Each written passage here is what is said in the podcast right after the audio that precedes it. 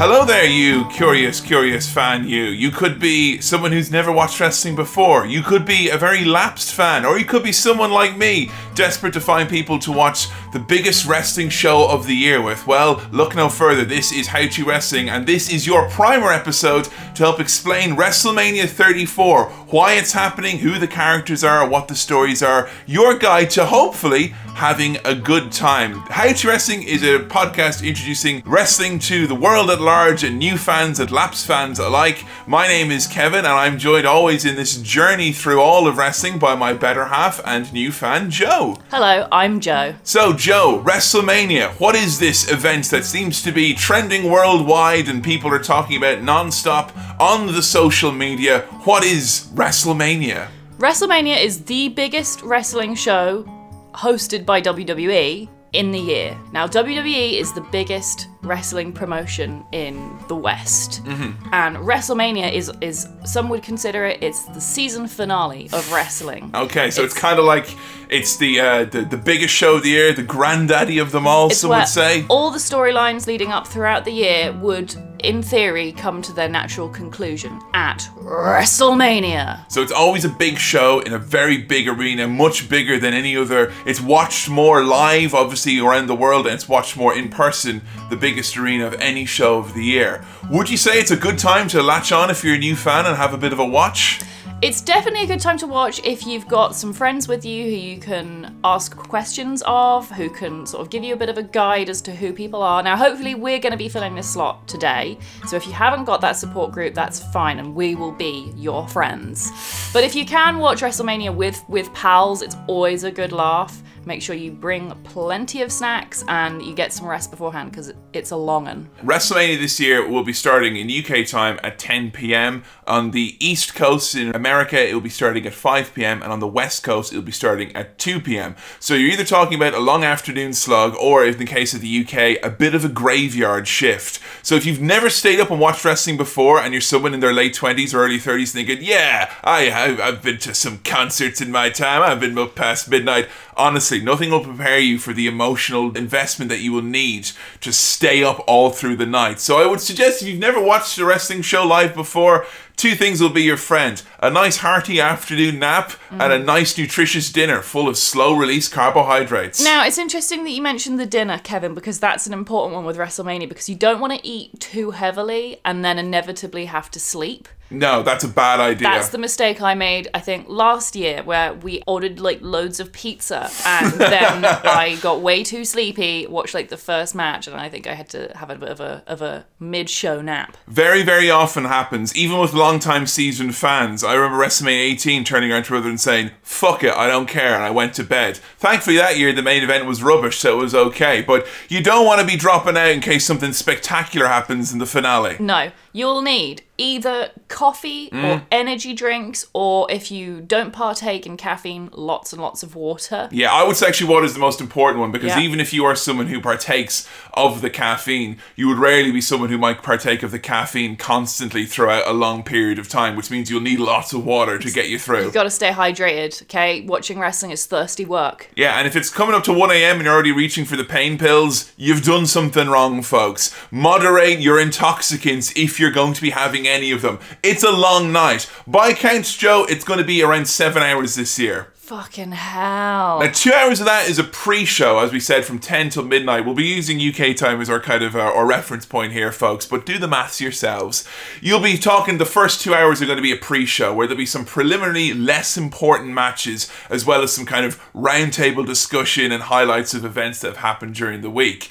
It is missable, I will say, at this point in time. If you're already thinking, 7 hours, fuck that, the first two generally are missable. Now, what do you mean by missable, though? Because, if you've got a new fan who's watching WrestleMania for the first time, I'm sure you could argue that the whole show is missable. Arguably, yes. I mean, if you're going to stay up for WrestleMania, would you not want to may as well see the pre-show? Yeah, ideally, to help you all the way through, watch the whole thing. But I don't want anyone to think, I've missed the first hour or two. That means the show is it's not like a movie you're walking into. Oh, yeah, it will still make sense. Yeah. Yeah. So we're talking about here is going to be watched mainly on the WWE Network. We are not sponsored by them in any way, shape, or form, nor do they approve of our existence. This is not advertisement. This is just how you watch the show.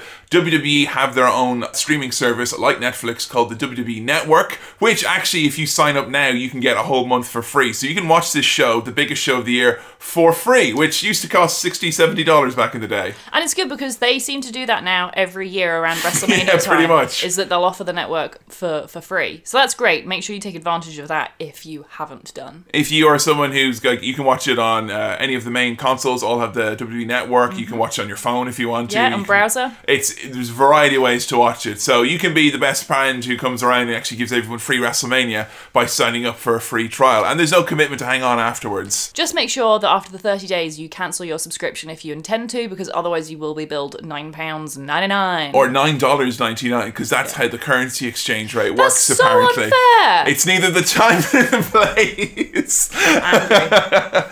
So, we are going to try and take you through some of the do's and do not do's when you're watching WrestleMania live with your pals. And also as well, a little bit of a potted explanation of all of the characters who will be appearing on the show, as well as all of the stories for the main matches that you'll be watching. Throughout the night, you will get little video packages that will explain beautifully, I might add. It's one of the real strengths of WWE as a company.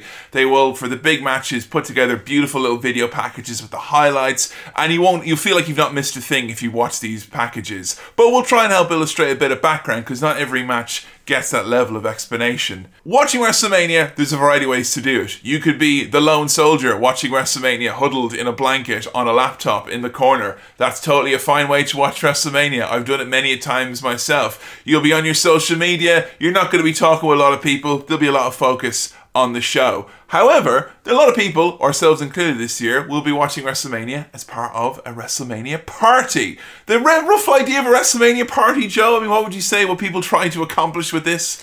It's like if you've gone to a Eurovision song party. Oh, yes. Right? So you get all your friends together. You know you're in for quite a long night. Mm. There's fantastical costumes. There's amazing entrances. There's occasionally, like, really thrilling, good music. Mm. It's a lot like watching Eurovision, basically. Would you say that, like Eurovision, you'll be watching this probably in a group where there'll be people with varying levels of how serious they're taking it or how into it they are? Absolutely. And similarly, you'll have friends that some of them, they love the comedy segments of the wrestling. Other friends, they might be more focused on the athletics of the sport side of it itself. They might be leaning in, concentrating on every single move.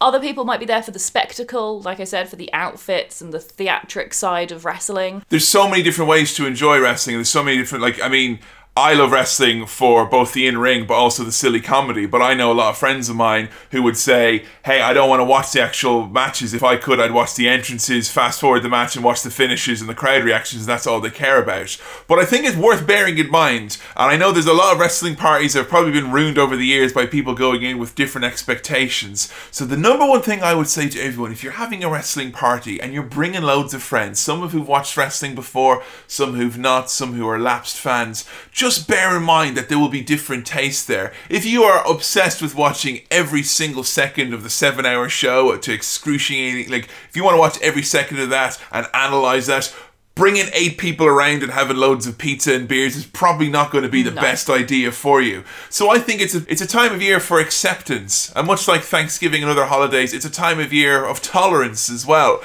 Everyone can enjoy the show together, but there's nothing sadder than a wrestling party that ends in a sour note because people start loudly just ignoring the show and someone wants to watch it. We can all have fun, find ways around it. Similarly, you might find yourself at a wrestling party where you don't really know what's going on and you want to ask some questions, and you should, wherever possible, try and be friends with people who are nice. Mm. That's just general life advice. Don't be friends with dicks, okay? Because if you're friends with nice people, they'll be able to tell you cool, fun facts about what's going on in the show. And there will be loads of those throughout the night, I'm sure. Yeah, you'll probably get really sick of them.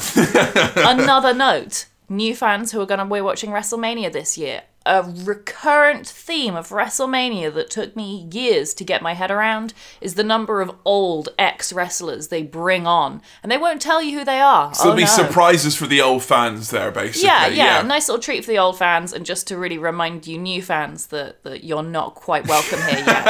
Okay? But that's all right. They won't be there for long. They'll probably stand around in the ring for a bit or do their finisher move and they'll move past it and it's okay. And all your wrestling friends who have been watching wrestling for years, they'll be really happy and just be happy for them and don't mind too much if you don't know what's going on. And a great way to build respect and tolerance amongst your mixed bag of wrestle fans and non-wrestle fans who may be watching your show. The only thing wrestling fans like more than wrestling is explaining wrestling to someone else. So take advantage of that fact, but not too much because your ear might get talked off. So we have got, Joe, for WrestleMania this year, 13 confirmed matches and a 14th heavily implied match, which is roughly around 2 times the length of a regular WWE wrestling event. There are a lot of stories. Wrestling is actually split into 2 different shows, almost like 2 separate entities and brands. You've got Raw, which is red-coloured, and SmackDown, which is blue-coloured. And I should say quickly now that those shows are the weekly shows. They're different from the monthly pay-per-view reviews.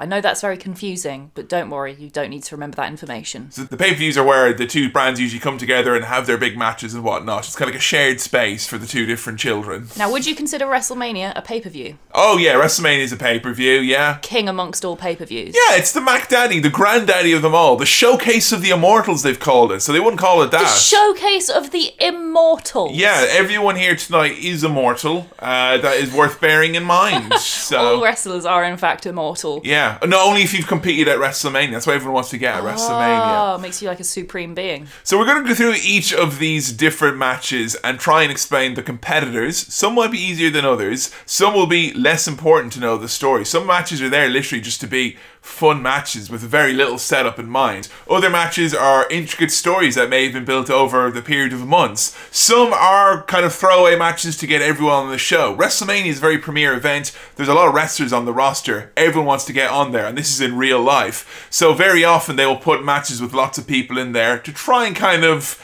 get everyone on the show, everyone have a little bit of a moment in the spotlight. And speaking of which, our first match we'll be talking about, which is confirmed for being on the pre-show, is the Andre the Giant Memorial Battle Royale. So Andre the Giant is a wrestler from ye olden days, back when Hulk Hogan, if you guys have heard of him, used to be a big name wrestler. And Andre the Giant was famously a very big man. One of the largest athletes of all time. And after he died, they decided to create a match called the Andre the Giant Memorial Battle Royale. And Andre the Giant, you see, because he was so giant, Joe, could never be defeated in a Battle Royale. A Battle Royale is a match where it starts with several dozen participants in the ring. They get thrown over the top rope. The last man standing is the victor. And Andre was undefeated in Battle Royales because he was allegedly over 7'3" and 700 pounds. And depending on who you ask, his height can fluctuate with a degree of inches and his pounds with a degree of hundreds. So Andre was a very big man, and he's kind of paid tribute as almost like a legendary mythical figure in wrestling now, and this Battle Royale is a way of doing it. In reality, what it is everyone who's not usually important enough to get their own match gets chucked into this Battle Royale. The 30 or 40 guys in here, some of which may actually be little surprises who might show up just for kind of one night as a little bit of a special treat, like legends from the past. Or some people may run in, like fabled football man Gronk. Yeah, remember Gronk? No. These matches tend to be quite chaotic, and they can either be a lot of fun if they're done well, or they can be a bit much if done badly. So each year it's a bit of a potluck as to which type of match that will be. All I would suggest is try not to pay too much attention onto who's been thrown out in which order. There'll be too many people. There's too many people to really count. Just keep an eye on, who's still in the ring and who's telling a story. Whoever wins this match, they do say on the kind of storyline, the idea is that whoever wins this match is going to go and become like a big star. Like, this is kind of like a feather in your cap on the road to being a big super duper top level main event wrestler, like one of the best wrestlers. In reality, it's a little bit of a throwaway match. The winner last year didn't really do much. The winner the year before didn't do much either. I will say it's not necessarily a match that's indicative of the rest of the show. If you find it boring, don't worry, most of us will as well. It's just more of a spectacle. Look at all the wrestlers in the ring. Oh, there's one moment that you can probably look out for almost definitely, which is when one of the big wrestlers or the really, really strong wrestlers throws all the wrestlers around out of the ring. And that's quite an exciting moment. Or they all gang up and throw the big guy out. Oh, that's good too. Yeah. So likewise, for the first time ever this year, as WWE are trying to really push their women's division and try and shake off some of the murky past that they have and try and embrace female athletes on their roster, the women have got their own battle royale as well this year, which was going to be named after a noted prostituting pimp and horrible person named Fabulous Moolah, but then the good people of the internet and Snickers came together and decided, no, let's just call it the women's battle royale instead. Similarly to the men's battle royale, this will feature everyone who's not got booked a match already. However, there is a lot of rumours going around that you will see a lot of names of the past, as well as some up-and-comers from the developmental territories who might get to be put into the show. It will be fun to see who actually gets to be in the ring at that big battle royale at WrestleMania. Yeah, I'm excited to see who will be there.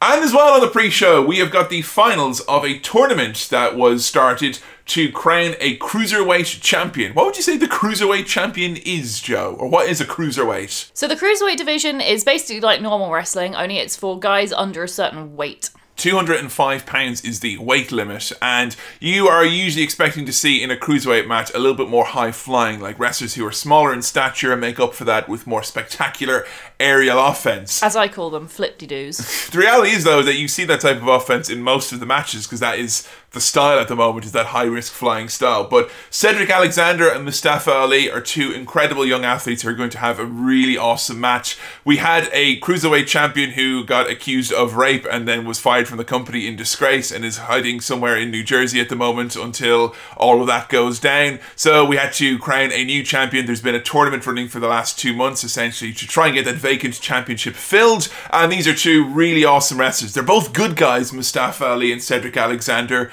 So it will be kind of a crowd-pleasing fun match, and one I'm really excited to see. Yeah. On to the main show, our main event on the main show, and a match which is very, very important, 3 years in the making, where we have Brock Lesnar defending, and this is what it's actually called, the Universal Championship, against Roman Reigns. This is a match which took place 3 years ago, and because of the nature of events in wrestling, ended up with neither man winning the championship and being screwed over by a third. They've been clamoring for a rematch ever since, and now we've got Brock versus Roman Reigns. Joe, who is Brock Lesnar? Brock Lesnar is an ex-MMA fighter, which should say a lot. UFC heavyweight champion he is formerly. Ugh. He's a scary looking man, okay? He's like if a raw ham grew very beefy arms and legs. Or a street shark became slightly too human. Yeah. Brock Lesnar, the real Brock Lesnar, lives up in a desolate wilderness of ice and snow. And while he's there, he has no phone line, no internet. He has no way of communicating with the outside world other than travelling several miles down through the desolate wasteland to call his manager, Paul Heyman, who will be accompanying him to the ring. His best friend in real life as well. I mean, you make it sound like he's kind of like a lovely poet or something, like living in a secluded cabin like he's fucking Charles Bukowski or something like that, you know, isolated from the world. He's a very scary man. Yeah, he's a very scary man. He is wrestling's final boss, I think, is a good way of describing him. He is a very scary man. He's meant to be the bad guy, but he's such a badass that everyone tends to cheer him anyway. He's legitimately terrifying. Roman Reigns, it was someone who, if you're going to a wrestling party, you will hear opinions about. Roman Reigns is one of the most controversial wrestlers on the roster, and he will certainly get an interesting reaction at WrestleMania. Who is Roman Reigns? Roman Reigns is WWE's current top dog. He's the big dog, Roman Reigns. Roman Reigns is very handsome. You'll recognise him because he wears kind of like SWAT gear almost, but like sexy SWAT gear. He has long, black, shiny hair. He pouts occasionally. He pumps his fists a lot and goes, oh, oh, before he does his finishing move. He's very much the WWE epitome of a top guy. He's got a cool look. He's got a cool catchphrase. He does, silly cool moves. But people tend to boo Roman, even though he's meant to be the good guy. And why is that? A lot of wrestling fans hate Roman Reigns, and it seems to be the main reason is that a lot of people don't think he's paid his dues, as it were. Mm. Now, there's a culture in the wrestling industry where if you're a big top wrestler, the idea is you should have paid your dues by working lower card matches, losing a lot maybe, and doing less of the glamorous side of wrestling before you get given those top opportunities. Now, personally, I think Roman Reigns is great. I think he's worked very hard, and I think he deserves the spot he's been given. But understandably, not all fans agree. I think what happens is fans in general with wrestling, particularly the longer-term fans, get a little bit disgruntled when someone is perceived to be a preordained or anointed top guy. Like, you're going to like this. This is the new top thing that you will enjoy. You know what I think it is really, though? I think it's that a lot of wrestling fans are intimidated by how attractive he is. And what a good father he is. Yeah. They're like, you know what? I think Roman Reigns is really handsome, and I find that intimidating. So, as is often the way in wrestling, this is a match where the bad guy, the killer monster who lives out in the wilderness, who eats raw meat and wants to kill anything that moves, Brock Lesnar, will be cheered, whilst the handsome father of one, Roman Reigns, will be booed. Whatever, though, however happens, depending on where you are, people will have strong opinions one way or the other. You'll be guaranteed this is a match that the fans will be very invested in, and there'll be a very strong reaction for. And it's one that has been pointed out. This match is going to be like Roman Reigns' like crowning achievement. Like, this is going to be finally him being put as being the tippity top guy. So there's a lot of eyes on this. I will say Roman Reigns and Brock Lesnar have wrestled before at WrestleMania. And that match that they had before was bloody. Yeah, these guys will pull out all the stops, and they will make you question the extent of wrestling being a safe, fake sport, let's just say. Yeah. On the other side of things, on the other brand, SmackDown, which has its own world championship, which is called the WWE Championship. I know that's confusing. You've got AJ Styles taking on Shinsuke Nakamura. This is a match which many is considered a dream match, as 2 years ago, these were two of the top wrestlers in Japan, who WWE looked over and went, top wrestlers in Japan, they could be top wrestlers here instead. And here they are, finally, on a collision course, two of the most popular and dynamic wrestlers on the roster. Joe, how would you describe Shinsuke Nakamura? The coolest guy in wrestling, I would say. Yeah, so Shinsuke Nakamura, he's Japanese. His wrestling style is quite, they call it strong style. It will make a lot of noise and impact sounds as he hits people with his knee.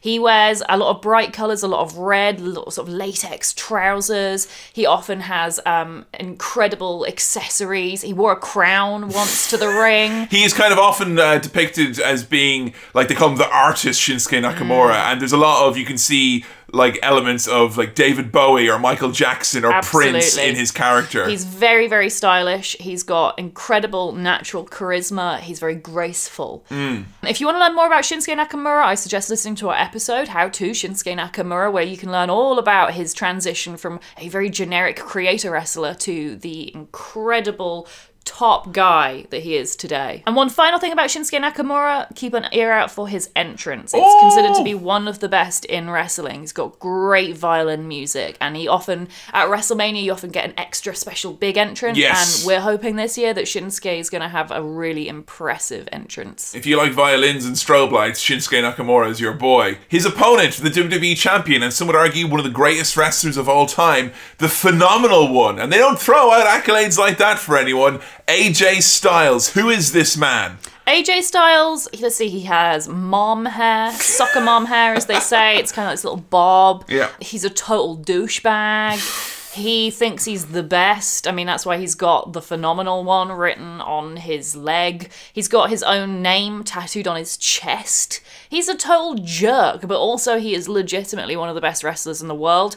Keep an eye out during his matches for any slow-mo replays and watch how he moves his arms and legs. When he pulls his arm back, he's like an anime character. The thing about AJ Styles is everything you say about his character and what he may or may not be, it is ultimately irrelevant, because AJ Styles is so absolutely mind-blowing when you're watching wrestling and just watching what he does. The flips he does, the level of grace, it's like Cirque du Soleil or something like that. He is just so athletic that regardless of what happens on this show, you will be pretty much guaranteed that AJ and Shinsuke are going to put on a match that is going to make you go, wow. And if you want to see why people like wrestling, as in what happens from bell to bell, the actual the physicality of it, this will be the match for you to watch and determine whether or not wrestling's your bag, I think. Absolutely. This is considered to be already one of the potentially greatest wrestling matches of all time. Shinsuke Nakamura is considered to be one of the greatest, as is AJ Styles. I don't think there's a single wrestling fan on the planet who's not excited for this matchup. So this is the match where if you're trying to be nice to your host and you've never watched wrestling before, do them a favour and shut up, because they'll really appreciate it. Up next, a triple threat for the Intercontinental Championship. A triple threat is when there are three wrestlers in the ring at once. The Intercontinental Championship is considered to be like the number two, like the kind of the championship that is the slightly lower tier but still very prestigious. You're meant to be like a workhorse if you hold that belt. We've got The Miz, Finn Balor and Seth Rollins. The champion, The Miz, is quite an interesting character indeed, Joe. How would you describe this man, who is maybe not the world's best wrestler, but is certainly one you cannot miss and certainly not one you want to miss? I mean, I think everyone's heard of The Miz, isn't he? The star of the Maroon 5. Yeah, and The Real World. With celebrity status like that, I mean, you know, what do you expect? The Miz is great. The Miz is considered to be one of the top heels or villains or bad guys in WWE. You'll recognise him. He wears sunglasses and often like a high-collared cape coat type thing. He really dresses the villain part. The Miz and his wife, Maurice, also a wrestler, have recently given birth to a baby daughter who may be mentioned somewhere along WrestleMania. We don't know. That's true. And The Miz is great. Keep an ear out for any of his promos. He is fantastic talker. Not the best wrestler, but very entertaining. Yeah, that's the whole point about The Miz, is that people didn't like him for years because he wasn't a great wrestler, but it's almost his character now, is that he is this guy who's just not a very good wrestler, but is this self-proclaimed Hollywood A-list celebrity. And he's very, very easy to hate. I mean, he plays on a lot of the tropes that people don't like about Hollywood and LA. You know, his catchphrase is, when my hand goes up, your mouth goes shut. He's got an entourage, which he calls his Miz-tourage. So he's very easily hateable, and one of the few villains who people actually get on board with and don't actually cheer or anything of that nature. His opponents, firstly, Seth Rollins. Joe, that's a wrestler who one of you once time proclaimed to be one of the most handsome men on the planet. Who is Seth Rollins? Seth Rollins, how would you even describe Seth Rollins? He's come such a long way in the last few years. But the Seth we know today, he's a good guy. He's considered to be one of the best wrestlers again in WWE. Hard-working, like. Absolutely, but his strikes are strong. He does the occasional flip-de-doo. He's very, very handsome, as Kevin said. You'll recognise him from his shoulder-length dark hair. He has some visual similarity to Roman Reigns that has been pointed out in the past with their similar hairstyles. But Seth often makes his way to the ring in skin-tight lycra or leather. Sometimes they're flame-coloured pants, sometimes it's shiny gold or white, but it's always really striking outfits that he brings out for WrestleMania, and I'm really excited to see what he wears this time. Seth Rollins was like one of the tip-top guys and was champion for a long, long time as a bad guy, and his whole thing was that he was like a crooked type of character who got his way there by betraying his friends.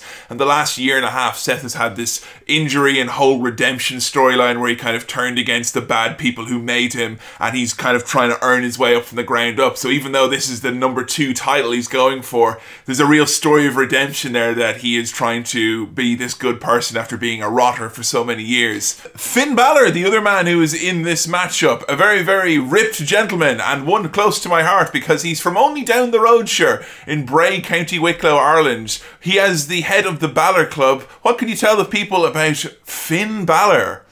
Finn Balor, let me think. So, let's see, he's Irish. He has abs of steel. Lots of people consider him, again, to be one of the most handsome wrestlers in WWE. Finn has a reputation for being one of the best wrestlers. He worked his way up through the ranks of Japan and really has earned his spot, as they say, in WWE.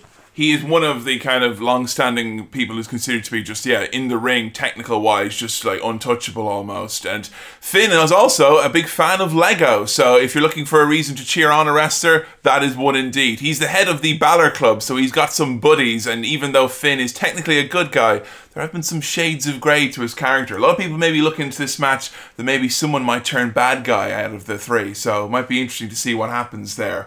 Over on SmackDown, we have got a Fatal 4-Way, which has four competitors in the ring at the same time, as we have the United States Championship, again a number 2 championship, on the line as we have Randy Orton, the champion, defending against Bobby Roode, Jinder Mahal, and Rusev. Randy Orton is maybe a name which a lot of people who aren't wrestling fans may have heard of. He was one of the kind of top wrestlers of his day. Joe, how would you describe Randy Orton? Randy Orton is the adult version of the douchebag kid that bullied everyone at school. A bit of a jock, is he? Yeah, absolutely. Randy Orton doesn't give a shit. Randy Orton is known kind of mainly for his move, the RKO, which is a spectacular, very quick move where he takes his opponent down, which he hits out of nowhere. He's definitely one of the wrestlers who people consider to be cool, and that's probably because he seems like a lot of the time he doesn't care. Would you say Randy Orton's a lazy individual? I don't know if he's lazy, but he certainly doesn't give a shit. Bobby Roode, who is someone who you will hear a lot of people going very, very crazy during his entrance. Who is this man? Bobby Roode is just some dad.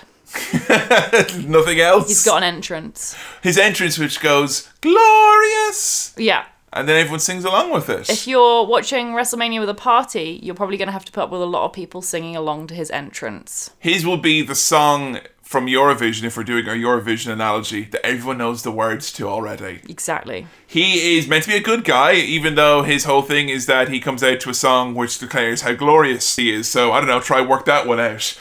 Jinder Mahal from Punjab, India. He was WWE champion earlier this year. A lot of people don't like Jinder Mahal, Joe. Who is this guy? Jinder Mahal was given a massive push earlier this year as WWE champion as they tried to reach a bigger audience in India. People don't like him though. Why is that? I think probably they play on a lot of xenophobia, WWE, and that's probably why a lot of people don't like him. He's often accompanied by the Singh brothers, his two little minions who get thrown around lots by Randy Orton. So yeah, Jinder Mahal is kind of, if you have this image in your head of like wrestling being about big jacked up muscly guys representing different cultures and us booing those cultures, that's pretty much what Jinder Mahal is. He is kind of a throwback in maybe not the most positive way.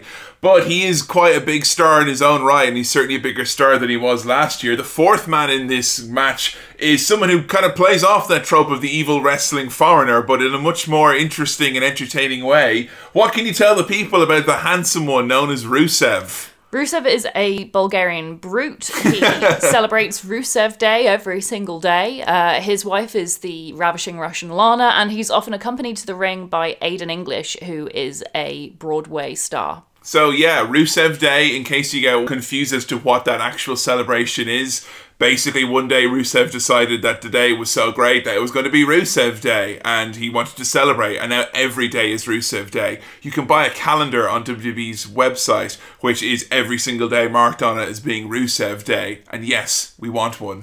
Our first singles match on the women's side of things. Over on Raw, we have got the champion, Alexa Bliss, 5 feet of fury, taking on the irresistible force of Nia Jax. This is an angle which is a little bit controversial, but let's start things off by ascertaining who the champion is. Alexa Bliss. Alexa Bliss is a tiny heel. She's definitely considered to be a bad guy. She's a bit of a bully, especially in this angle. But she's very charismatic, and you should definitely look forward to any match that she's in. She's a former gymnast, but has really come into her own in the last years, being just really great, talking on the microphone and being this really believable, like, horrible, evil bully. She's basically like grown-up Angelica from the Rugrats, pretty much, in terms of being a real brash, antagonistic bully. Except she's probably around the same height as Angelica is now as well. Her opponent, Nia Jax, this is a bit of an interesting one. Nia Jax is definitely unique on the women's roster in that she's probably the only member of that roster currently who is quite tall and heavyset, which if you're usually a male wrestler, that means you're an unstoppable monster. But as a female wrestler, that rarely gets portrayed in a similar light. She is meant to be this irresistible force and unstoppable. She has been a bad guy for most of her run, like kind of destroying people and being much scarier and stronger than everyone. However, the angle she's running with Alexa Bliss is a bit strange in that it's all about Alexa Bliss has been making fun of Nia Jax for being a big girl and how she's a freak and doesn't fit in. And as a result, Nia Jax is now meant to be a good guy and has spent most of the build up to this crying about Alexa being mean to her. A lot of people are split on this, Joe, whether or not this is an angle in bad taste or if it's very empowering to, you know, some young girls and heavyset people around the world who might look to Nia as an inspiring figure. Well, I think a lot of people take issue with the fact that Alexa Bliss has previously spoken at length about her own history with disordered eating. She suffered from bulimia as a gymnast, and so it's a bit icky for her to be involved in an angle where she's bullying someone like Nia. Nia herself has spoken out about how she was bullied as a younger girl. Mickie James, who's involved in this match, used to be involved in an angle where she was referred to as Piggy Piggy. And again, the whole situation is all a bit gross. It's not been handled really with the empathy that the subject matter deserves. It's one of those things, I think, that you can hear what this storyline is and WWE can go, look at us, we're doing a great storyline that's going to challenge, you know, preconceptions and tackle bullying head on. The problem is that wrestling, for oftentimes it can work, you know, it's not what you think it is and it's not those preconceived notions. A lot of the times it can be, and it tends to struggle with more sensitive topics like this. So it'll be interesting to see how this comes off on the big show. But there's a lot of people who might be a bit apprehensive about that, the handling of such a sensitive topic, and rightly so, I guess. The other women's singles match which we have, one which I'm incredibly excited for the SmackDown Women's Championship, you've got the champion Charlotte Flair defending against the undefeated Asuka. Asuka won the first ever Women's Royal Rumble, which is a special battle royale where the winner gets to have a championship match. So Asuka is kind of history making in her own right. But there's a lot more to the Empress of Tomorrow, Joe, is there not? Asuka is, in my opinion, one of the best wrestlers in the world. Her wrestling style is much like Shinsuke's. It's very hard-hitting, lots of strikes, a lot of moves that will make a big impact. She's quite scary to watch in that respect. Asuka's outfits are incredible. They're all patchwork. Some people have theorized that they're made up of the parts of the costumes of her previous opponents that she's defeated. Asuka is well known for having one of the longest-running winning streaks in WWE. How long is her streak running for now, Kevin? It's over 2 years. She has not been pinned, submitted. She's not lost a match. Even a match where she's had like a tag team partner, she has not lost at all. So obviously there's a lot of momentum for Asuka going in, seeing as this is her first championship match on the main roster and she's completely undefeated, which is a really, really cool thing in its own right. Charlotte Flair, her opponent, is no slouch, however, considered to be one of the greatest women's wrestlers on the roster and, dare I say, of all time. Charlotte Flair is Ric Flair's daughter. Ric Flair is a very famous wrestler who exists outside even the world of wrestling itself. He's on Celebrity Wife Swap and all sorts. But Charlotte Flair, she used to be a gymnast. She's an incredibly gifted wrestler, and her whole character is that she's the daughter of this very famous, very wealthy wrestler. And even though, obviously, that her father is very famous and whatnot, she honours his legacy. She is, in her own right, beyond her father, an incredible athlete, and she can do things in that ring which no one else can. And what's really amazing about Charlotte, she's only been doing this for a few years. She was one of the celebrated four horsewomen, so one of these kind of four women who came into WWE are considered to be a very top-level talent, and Charlotte has taken to wrestling like a duck to duck wrestling. She is that good. This is certainly a match which a lot of people are very, very excited for. Coming up next, a match which I'm so excited for. This is going to be ridiculously fun. The Tag Team Championships on the line on the Raw side of things, as we have Sheamus and Cesaro, the tag team known as The Bar, taking on the Monster Amongst Men. What a cool moniker. Braun Strowman and a partner of his choosing to be determined, assumedly, on the night itself. First of all, let's talk about Sheamus and Cesaro, The Bar. Who are these guys? Cesaro is a Swiss wrestler who can speak 5 different languages, drinks tiny coffees, makes his own outfits, fun fact. Sheamus is an Irish wrestler with a big mohawk, so you'll definitely recognise him. And they've teamed up together after feuding each other for about a year prior. Yeah, so these were 2 guys who've been in WWE for a long time and they were feuding forever and ever and ever and became a bit of a comedy mismatched tag team of like guys who didn't get along with each other. In the last few months, however, they've become this badass group of 2 bad dudes who decide they just want to take some respect for themselves because they've been around for long.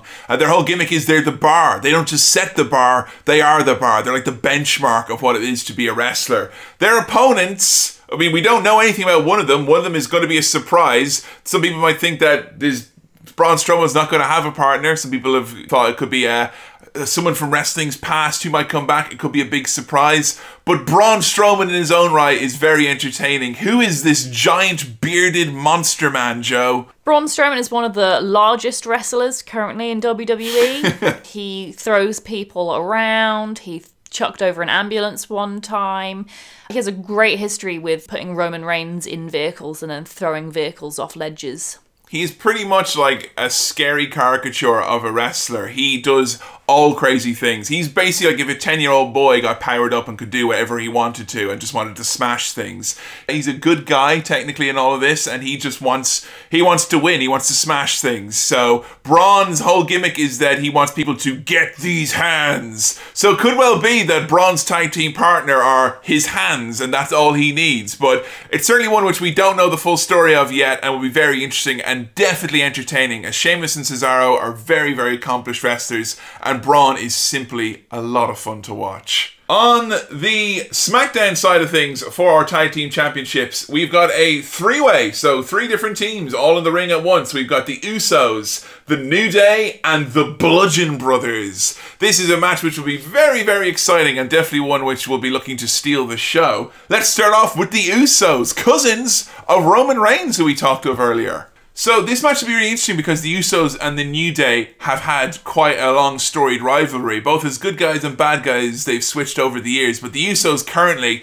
they're a kind of an edgy type of gimmick, like a real authentic, I don't know how best way to describe it, but they do promos and they have a character that seems to be more true to life and more real than most people. A lot of people seem to be kind of pretending to be play wrestler all the time, whereas the Usos, you feel everything is coming straight from their hearts, and they're trying to do a real edgy, gritty gimmick. Think of like if The Wire was a tag team, that's kind of what the Usos go for. They want you to be scared of them. They talk about locking people down in their hypothetical penitentiary. The New Day, on the other hand, are the complete polar opposites of that. The New Day are all about happy and fun things. Yeah, the New Day are a great tag team. They're a lot of fun. They're big into their unicorns. They're big into pancakes. They love cereal. They recently sold a cereal that was called Bootios. They're a very fun, entertaining team, and definitely one which I think has got one of the biggest, like, outside of wrestling appeals. Like, I think that if you're watching wrestling for the first time, you will immediately be drawn to the New Day. They are absolutely great. Come out with unicorn horns, trombones. Last year they cosplayed Final Fantasy, the year before Dragon Ball Z.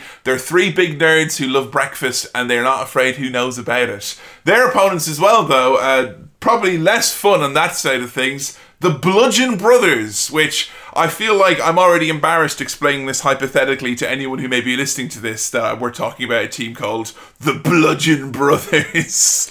The Bludgeon Brothers are made up of Luke Harper and Eric Rowan. They carry big hammers. They wear kind of like weird patchwork red bodysuits. With kind of Daedric runes and stuff on them.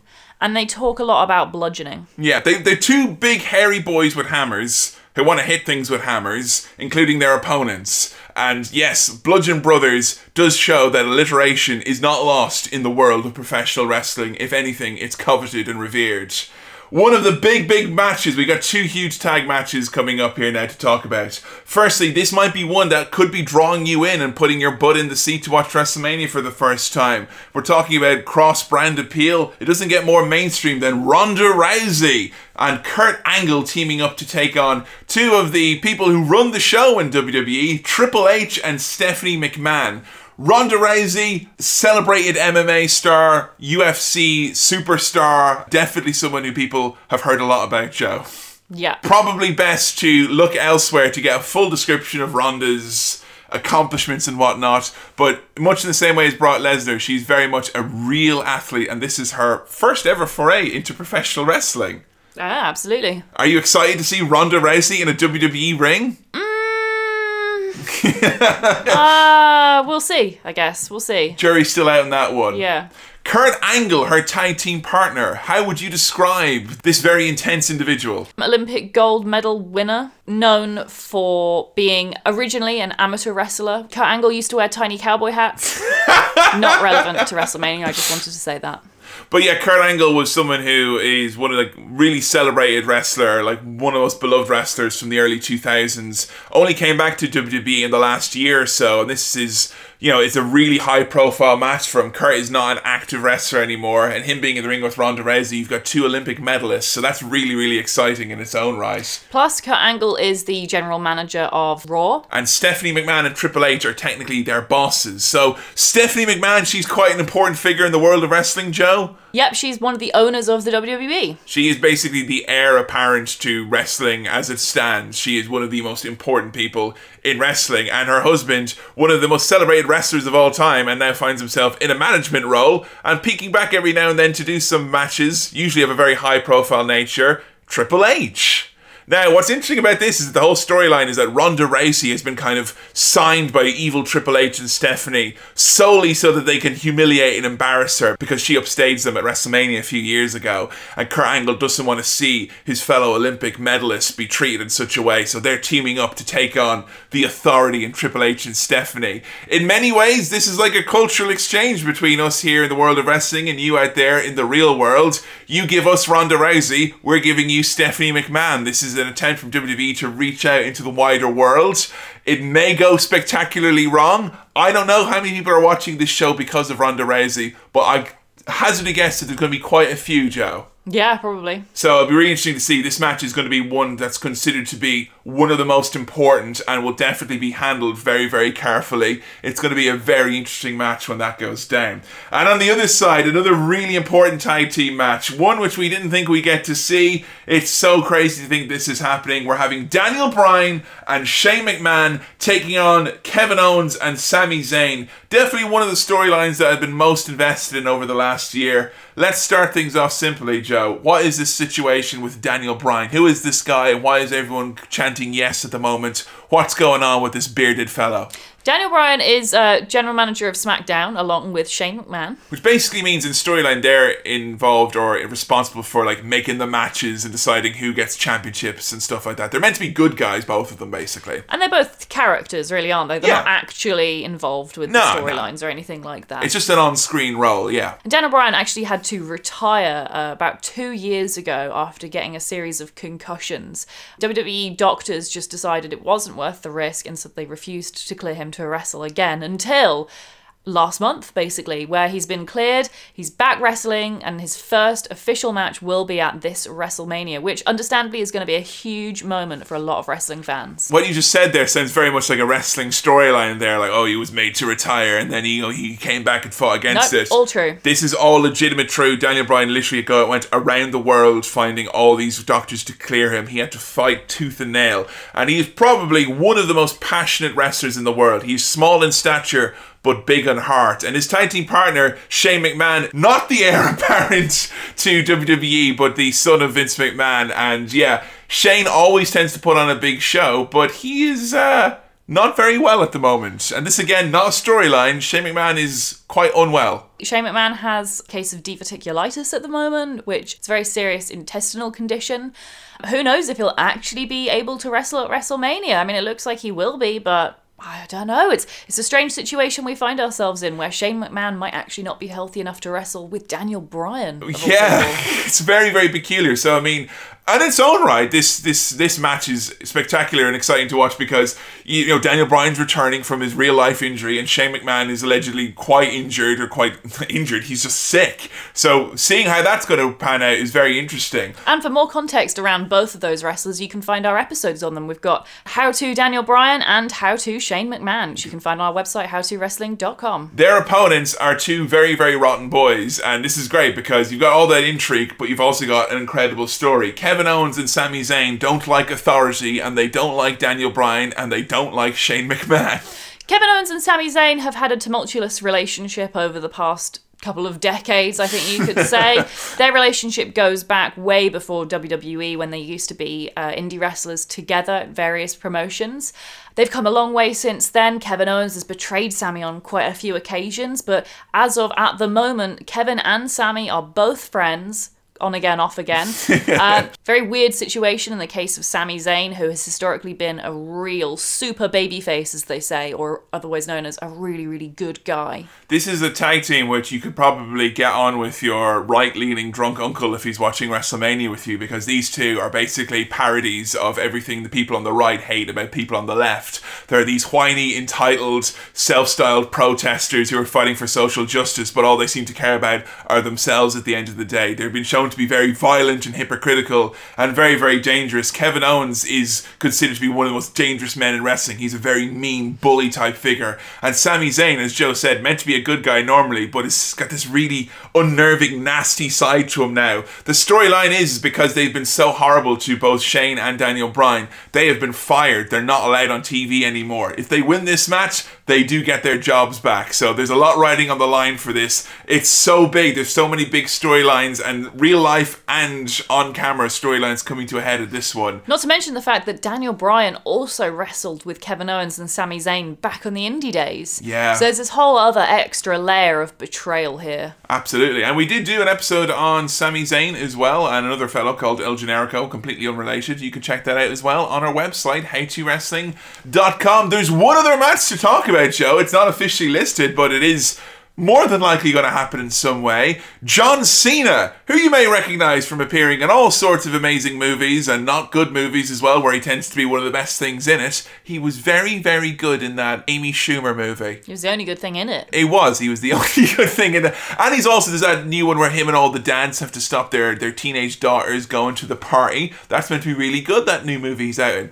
Big Match John, as he's known. John Cena is meant to be fighting The Undertaker. Now, people may know about John Cena from appearing in kind of mainstream media recently. He's been in a lot of movies and stuff. In wrestling, how would you describe John Cena, Joe? He's the face of WWE, basically. He is the top guy. I often joke about John Cena having been grown in WWE's secret underground lab. It's almost like he was designed to be the face of WWE. He's a great wrestler, although some people may disagree. He's got a lot of energy. He's always been pretty much a good guy. He famously does a lot of charity work. He will spend a lot of time with children with terminal diseases. He's a lovely, hard-working bloke who is going through a bit of a crisis at the moment. Yeah, his whole storyline is that he's having a bit of a midlife crisis, because John usually has a big match at WrestleMania every year, hence he's got the nickname Big Match John. And John is like, you know, he is the guy who puts on the big performance, the big show. And the whole storyline running up to this is that John is trying to struggle his real-life commitments, hosting the Nickelodeon Kids' Choice Awards, amongst other things, is struggling to find his role and his place at this year's WrestleMania. He tried to get into the various championship matches and failed, and then a last bid attempt to get on the card, he said that he wanted to challenge The Undertaker. Now, The Undertaker is a demon biker come wrestler. I'm sure he's got some other personas as well. He is magic. That's an important thing to point out. Yeah, he occasionally has magical powers. Yeah. He occasionally makes his way to the ring on a bike. He was a cowboy, I think, at some point. I don't know the full details, but he is apparently undead. Last year, The Undertaker was supposedly retired by Roman Reigns in a match at WrestleMania. He left his hat and his coat in the ring afterwards. It was kind of like he's getting on in years. He definitely is a lot older, and Undertaker, even though he's a really great performer, has really struggled the last few years to put on a performance. And last year, it was a bit ugly to see him wrestle, actually. It was. So, I mean, I'm not all that excited to see him potentially wrestle John Cena, but then at the moment, I mean, there's no sight of him, so maybe it won't happen. So yeah, they've not actually announced this match, which is quite a first for WWE, and shows that they're quite confident in their new method of delivering content, that they're not even telling you if this match is going to happen or not. John Cena's going to have to buy tickets to WrestleMania. That's what he says. He's going to go as a fan. Shame they sold out already. Should have checked Ticketmaster a couple of months ago. So the idea is that here's John Cena, the desperate veteran, poking the bear, poking the very, very much, very hurt, very past his prime veteran to come back to have one last roll in the hay with him. John Cena wants The Undertaker at WrestleMania. The Undertaker has met all of these challenges. He's been called a coward. He's been called everything. He's been met with complete silence. So what is going to happen, if it happens, will happen live at the show. It will guarantee you that there's going to be a big moment. There's a rumor going around that The Undertaker is going to return as one of his previous gimmicks that he used to do, as Kid Rock is going to be in attendance. And Kid Rock used to do his entrance music when he was known as the American Badass, more of a biker character than a zombie demon. So one way, shape or form, big things are going to be happening at WrestleMania. 14 matches! It's going to be a long one. It is. It's going to be a long one. Pace yourself. Enjoy yourself. Ask questions. I could watch this with 10 of the biggest fans in the world, and we're all going to be excited for different matches in different ways. I think the most important thing, Joe, is to have fun, yes? Absolutely. And even if the show tends to be dragging and it's going absolutely horrible, there's always fun to be had on social media with it, because everyone will be tweeting along live and you get to feel like you're part of a really, really big community as it's all happening live. Sunday, April 8th, 10 p.m. start time. As we've mentioned, a lot of these wrestlers we've talked about, we have done full episodes on explaining them, as well as explaining the intricacies, the ins and the outs of the wrestling business, how wrestling works. If you want to learn more, you can find it by going to our website, howtowrestling.com. There's a whole list of episodes up there about some of the characters we've talked about tonight, as well as some of the topics that might be relevant to your interests. You can also find us on SoundCloud, iTunes, Stitcher, wherever you can get good podcasts from. I hope this is a bit of some use for you. Joe and I shall be reviewing this on our Patreon, which is patreon.com/howtowrestling. And if you want to check that out, you will have access to over 40 pay-per-view reviews from myself and Joe going all the way back to 2015, so you can find out how previous WrestleManias have went down. Joe, are you excited for the big event? I think so. Any last words of wisdom to our new fans who may be checking out their first ever show? Don't take it too seriously. If you don't enjoy it, just make fun of it, because who cares what other people think? Exactly. And as well, if you're an old fan who's watching it, remember, there's no shame in going to bed early and watching it the next day. If it's not your bag, it's not your bag, okay? Enjoy yourselves. Have fun at WrestleMania, and make sure you check out some of How To Wrestling. I hope it's been of use. It's going to be a goodbye from me, Kevin. And a goodbye from me, Joe. And we'll see you next time. Enjoy your WrestleMania. See ya.